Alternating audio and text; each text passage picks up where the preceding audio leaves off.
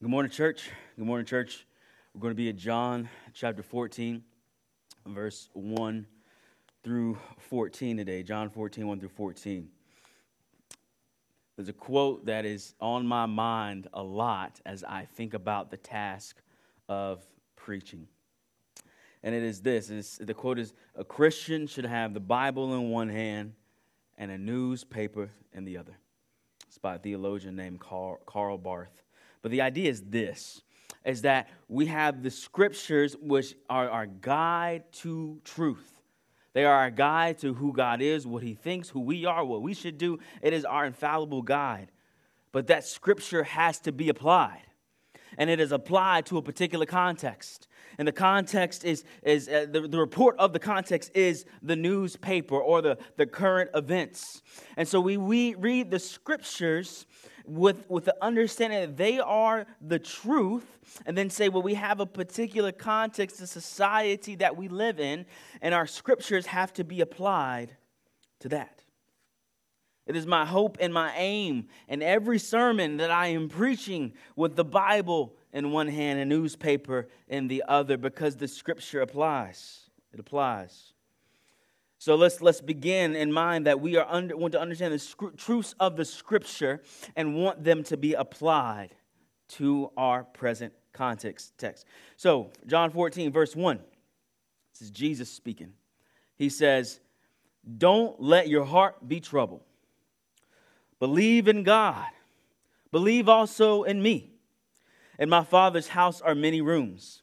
If it were not so, would I have told you that I'm going to prepare a place for you? If I go away and prepare a place for you, I will come again and take you to myself, so that where I am, you may be also. You know the way to where I'm going. Lord, Thomas said, we don't know where you're going. How can we know the way?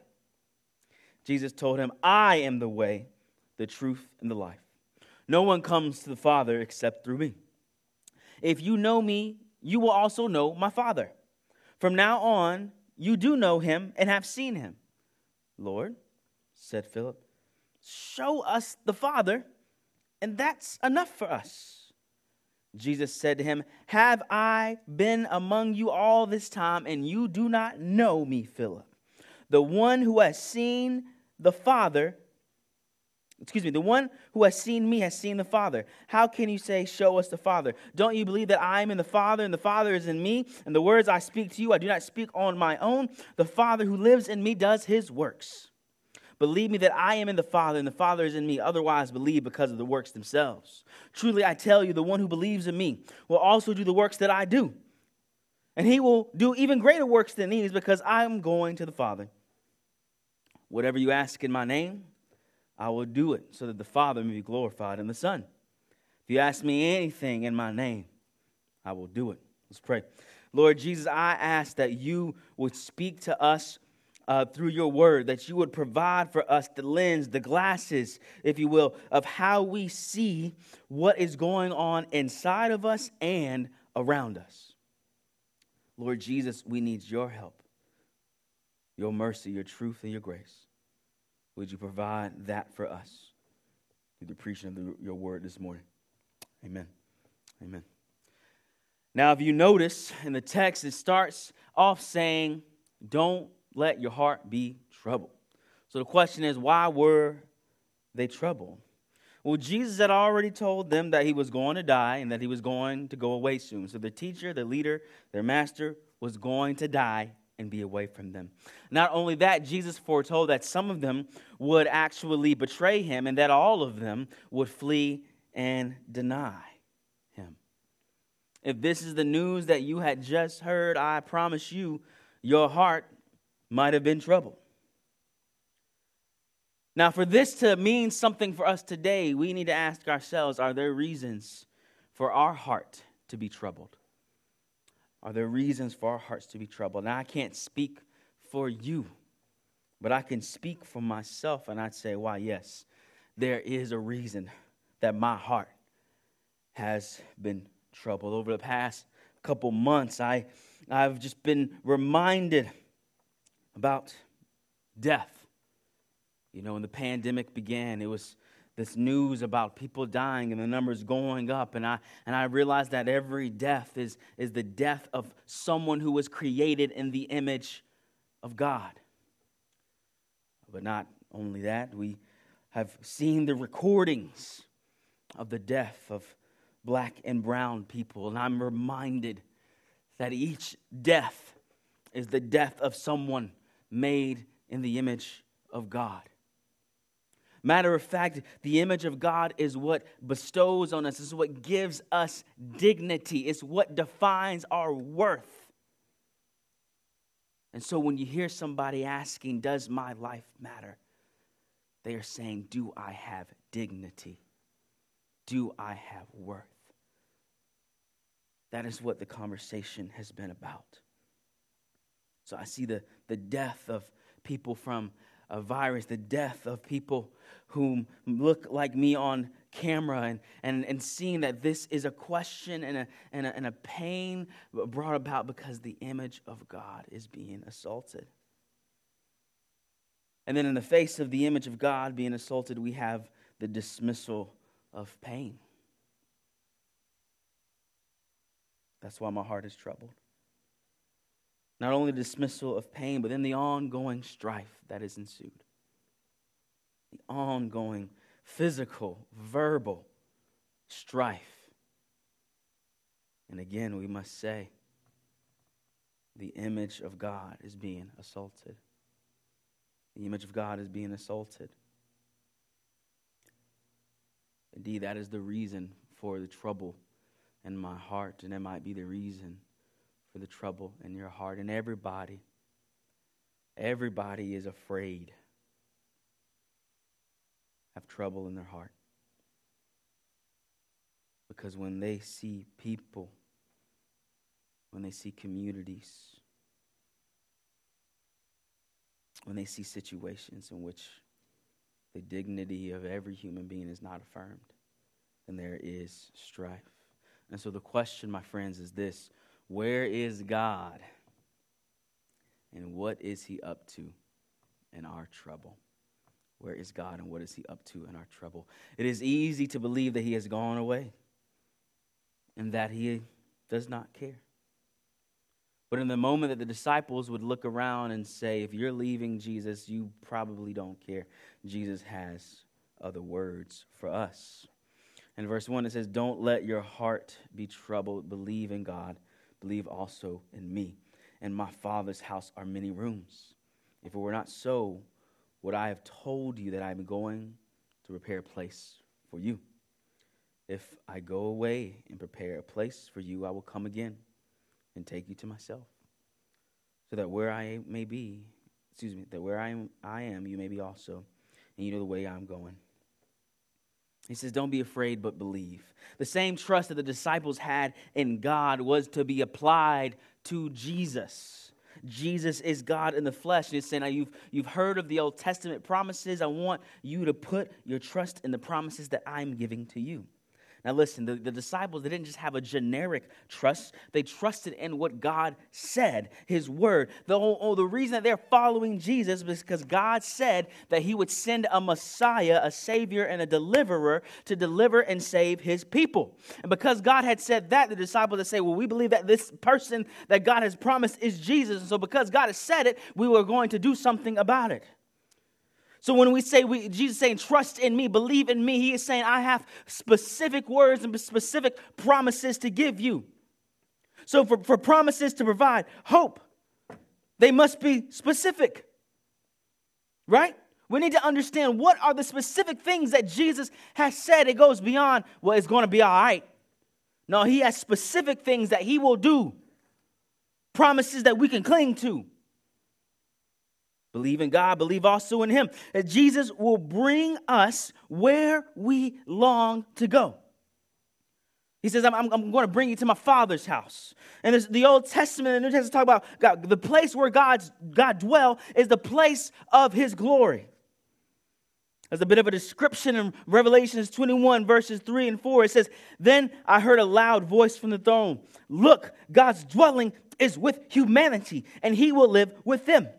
They will be his peoples, and God himself will be with them and will be their God. Listen to this. He will wipe away every tear from their eyes. Death will be no more. Grief, crying, and pain will be no more because the previous things have passed away. What, what, what this, this hope is, is that, that, that the place where God dwells is the place where his character, his attributes, and his goodness dwell. And he's saying, I am going to prepare that place for you. The source of goodness and joy will be there, and that goodness and joy will wipe away every pain and distress that has assaulted you in this life. He says, I'm going to prepare a room for you. Man, that's crazy. Our king, our king is going to prepare the place where we will stay. You know, usually that's a servant's job. Maybe the servant will prepare a room, prepare the bed, prepare these various things, make it tidy and clean. But Jesus, our King, in his service says, What I am about to do is going to provide the service for you to go and be in the place where God is. God, God is. And he says, the, the idea is it's a bumpy ride, right? It's a bumpy ride to get to this destination, but we know where it leads to. This road of life is full of potholes, twists, and turns. But, beloved, if we are in Christ, we know the destination the place where God dwells. And pain, strife is done away with. He says, I'll come back to get you. He does not only send you a map or, or give you a Google app without service, He Himself comes. In our strivings to be in a more perfect place, Jesus says, I will come, I will take you by the hand, and I myself will lead you. He takes us to this place of glory and grace.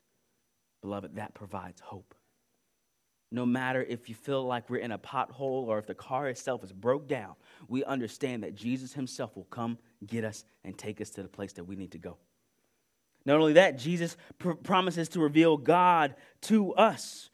You look at verse 5, and Lord, Thomas said, We don't know where, we're go- where you're going. How can we know the way? Jesus told him, I am the way, the truth, and the life. No one comes to the Father except through me. And if you know me, you will also know my Father. From now on, you do from now on, you do know him and have seen him. Lord, said Philip, show us the Father, and that's enough for us. Jesus said to him, Have I been among you all this time, and you do not know me, Philip? The one who has seen me has seen the Father. Beloved, he is saying, when you are searching for God, what he is like, what he says, what he would do, you look directly at Jesus. He makes this crazy claim. He says, I'm the way, the truth, and the life. So Jesus is the way to God. He provides access to God. Listen, listen, we spend our lives striving for the, the divine, even if we don't say the divine. This striving for this ideal of good and justice and peace, it is actually a striving for the God who produces those very things. And Jesus is saying, listen, if you want to get to the source, you have to come through me. And Jesus, by his grace, shows us the pathway to God. Not only that, he speaks God's truth. He speaks the truth about God's mercy, His grace, His justice, His love. Beloved, we want to hear the truth about God, the truth about what He thinks. It is found in Jesus.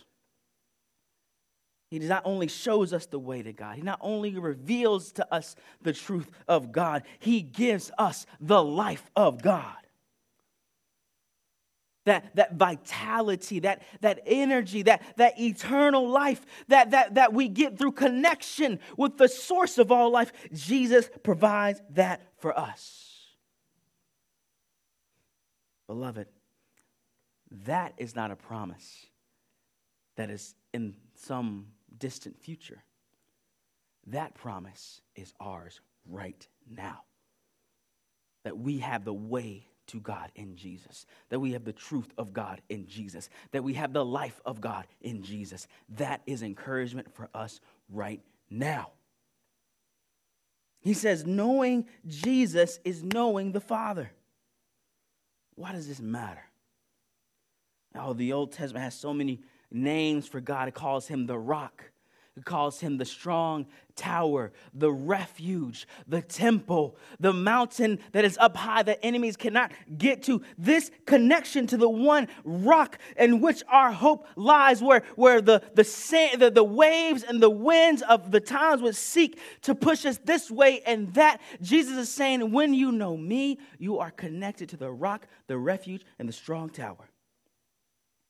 Beloved, we live in this world, in this world that is messed up, in this world that seems like the foundations are shaken. We live in this world connected and anchored to the rock because we know Him in Jesus. The whole idea of, of having the Bible in one hand and the newspaper in the other, I tell you, only one of those gives you stability and that is the rock, who is our God. In Jesus, we see his compassion, his love, his care, his truth, his anger towards sin, his anger towards oppression. We see all those things in Jesus. It's like they're identical twins. Philip's like, yo, I want to see the Father. And Jesus like, you looking at him. I look just like him. I act, I speak, I do what he does. Beloved, that's a promise for right now. So we have a hope in the future that Jesus will take us to the place where his Father dwells, where there be no more pain, suffering, and tears. And right now we can be connected to the Father, that we would have stability, life, and even joy in the middle of frustration. And not only that, he gives us some specific promises for what we can do right now. Verse 11, it says, Believe me that I am in the Father and that the Father is in me. Otherwise, believe because of the works themselves. Truly, I tell you, the one who believes in me will also do the works that I do. And he will do even greater works than these because I am going to the Father. Whatever you ask in my name, I will do it so that the Father may be glorified in the Son. If you ask me anything in my name, I will do it. In other words, he's saying, Trust in Jesus produces the works of Jesus. Trust in Jesus produces the works of Jesus. What did he do? What are the works, right? People all the time were marveling at the things that Jesus said. They would hear him teach, and they're like, We ain't heard nobody say this. Nobody has taught like this. What did he t- teach about? Jesus spoke about justice to the powerful. Jesus spoke comfort to the weak.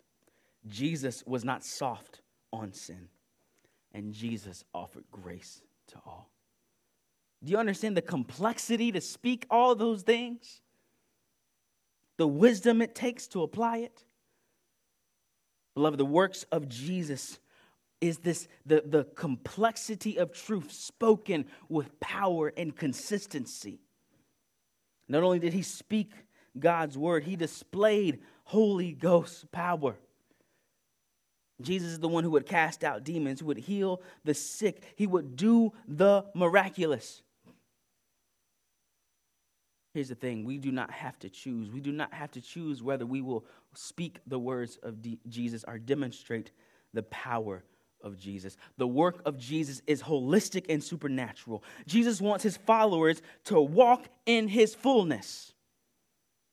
Beloved, that means that we speak what is true. We bring comfort to those who are weak. We confront those who are in sin. We speak about the, the, the justice that God desires and the holiness that God desires within the heart. We speak the complexity and the holistic nature of God's word because that is the work that Jesus has done. But we also realize that our words, our words are not powerful unless they are accompanied by the power of the Holy Spirit. The Holy Spirit produces this holiness in us, and it produces this, this ability to do things that don't make uh, a human sense. We don't have to pick and choose, beloved. We need to stop making false dichotomies. Jesus was the one who called down God's power through prayer the one who spoke God's truth in every circumstance. Now he says, The one who has faith in me will do the works that I've done. Now, what is this faith? Faith is not a simple thing, faith is robust. We have faith by believing what he did, right? That his substitutionary death was for our sin. We have faith by trusting in him. That's a present tense, meaning that we presently trust that he is in control. And beloved, we have faith through displayed allegiance to him. When you say that you believe someone, that you have put your trust in someone, the actions of that belief are that you then do what that one says. Allegiance to Jesus produces the works of Jesus. We will not have the boldness to pray crazy prayers. We will not have the boldness to speak uncomfortable truth without allegiance to Jesus. But we have a promise that He says, I will produce this work in you. Prayer through Jesus sets the path and provides the power. Right? He says, if you ask anything in my name, I will do it. The works and the prayer go hand in hand. And what does he mean, in my name? Basically, it's like he's saying, asking the things that I want you to ask right? We're not going to ask for wickedness from the Lord and get that. But he says, The things that I have, I have called you to ask for, you ask for those things. What has he called us to ask for? Well, one example that you may know is he gave us a prayer, right? Father in heaven, hallowed be your name, your kingdom come. You will be done on earth as is in heaven. Give us what we need today. Forgive our sins, forgive those who sin, against us lead us away from temptation, deliver us from evil. What is he saying that we pray? We pray that we would honor God. Hallowed be your name. He says, if you ask something in my name, I'll do it. That's what, what it means, that we would honor God, that we would say, Your kingdom come. All that prayer is holistic, that people would submit to Jesus as Lord, but that we would live in, in a world where it reflects God's kingdom, where there is righteousness and justice beloved, that, that we would care about personal holiness, right? Lead us away from temptation, deliver us from the evil one. Asking those things in his name and attempting to do the works that he did, we have a promise from him that he will display his works in us and answer our prayers. So that means we do not grow weary. All of this, all of this is because he went to the Father. If you pay attention, he says, I'm going to the Father. What does it mean that he went to the Father? It means that he died on that cross. He is dying not because he deserves to die, he is dying because we deserve to die because of our sin. But he said, I will take that death. Not only did he die, but he rose. He rose again, displaying God's power. He rose again, being vindicated that he was not suffering because of his own sin. Because he rose, that power can be displayed in us. And that vindication that he gives, this declaration of innocence, can be applied to us. And he ascended into heaven. Right? He is seated at the right hand of the Father where he has authority. All authority. That's the one we appeal to, the one who has all authority and he has an intercession, meaning this is that he carries our prayers straight to the throne of the Father. Because he went to the Father, because he died and rose and ascended, we can have hope. Our hearts do not have to be troubled. And what does all this cause us to do? It means that we, we are not pessimists that we respond to the present trouble with hope because we know the end. We know that Jesus will come back and that he will deliver. We respond to this present trouble through pressing into relationship with Jesus so that we can be anchored to the rock. It means we press into God through the means, through the ways he has given we press into the scriptures? How can we cling to promises that we do not know? Right? That's why we have a church wide Bible reading plan that you can access right on your phone. We want to be saturated in the scriptures so that we could have faith in what He has said. We press into God through prayer. Beloved, if prayer is a struggle for you, right there, Matthew 6, the Lord's Prayer, He provides you a pattern. Use that as a pattern. We press into God through community. The God's word would be spoken to me, and I would speak God's word to others. We have stability and hope because we can press into God now. And not only that, we respond to the present trouble through prayer and the works of Jesus. We pray consistently, Your kingdom come, Your will be done on earth as it is in heaven. We speak what is true about His word. And beloved, when we do the works of Jesus, they have to be local. What I mean is this when you read the news, when you see the problems, you see complex national issues. But Jesus did works in one place that had ramifications for all eternity.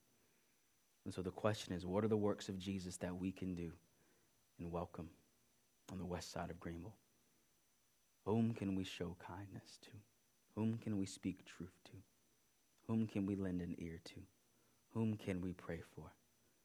Let us press into that. It is my prayer that we would be a church that would have hope because Jesus is coming back. We would have hope because we know the Father through Jesus.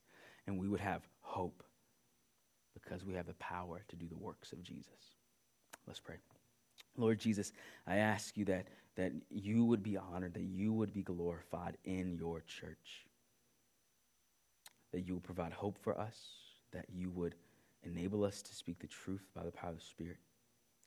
And Lord God, that we would do your work, loving and serving those around us. It's in Jesus' name, amen.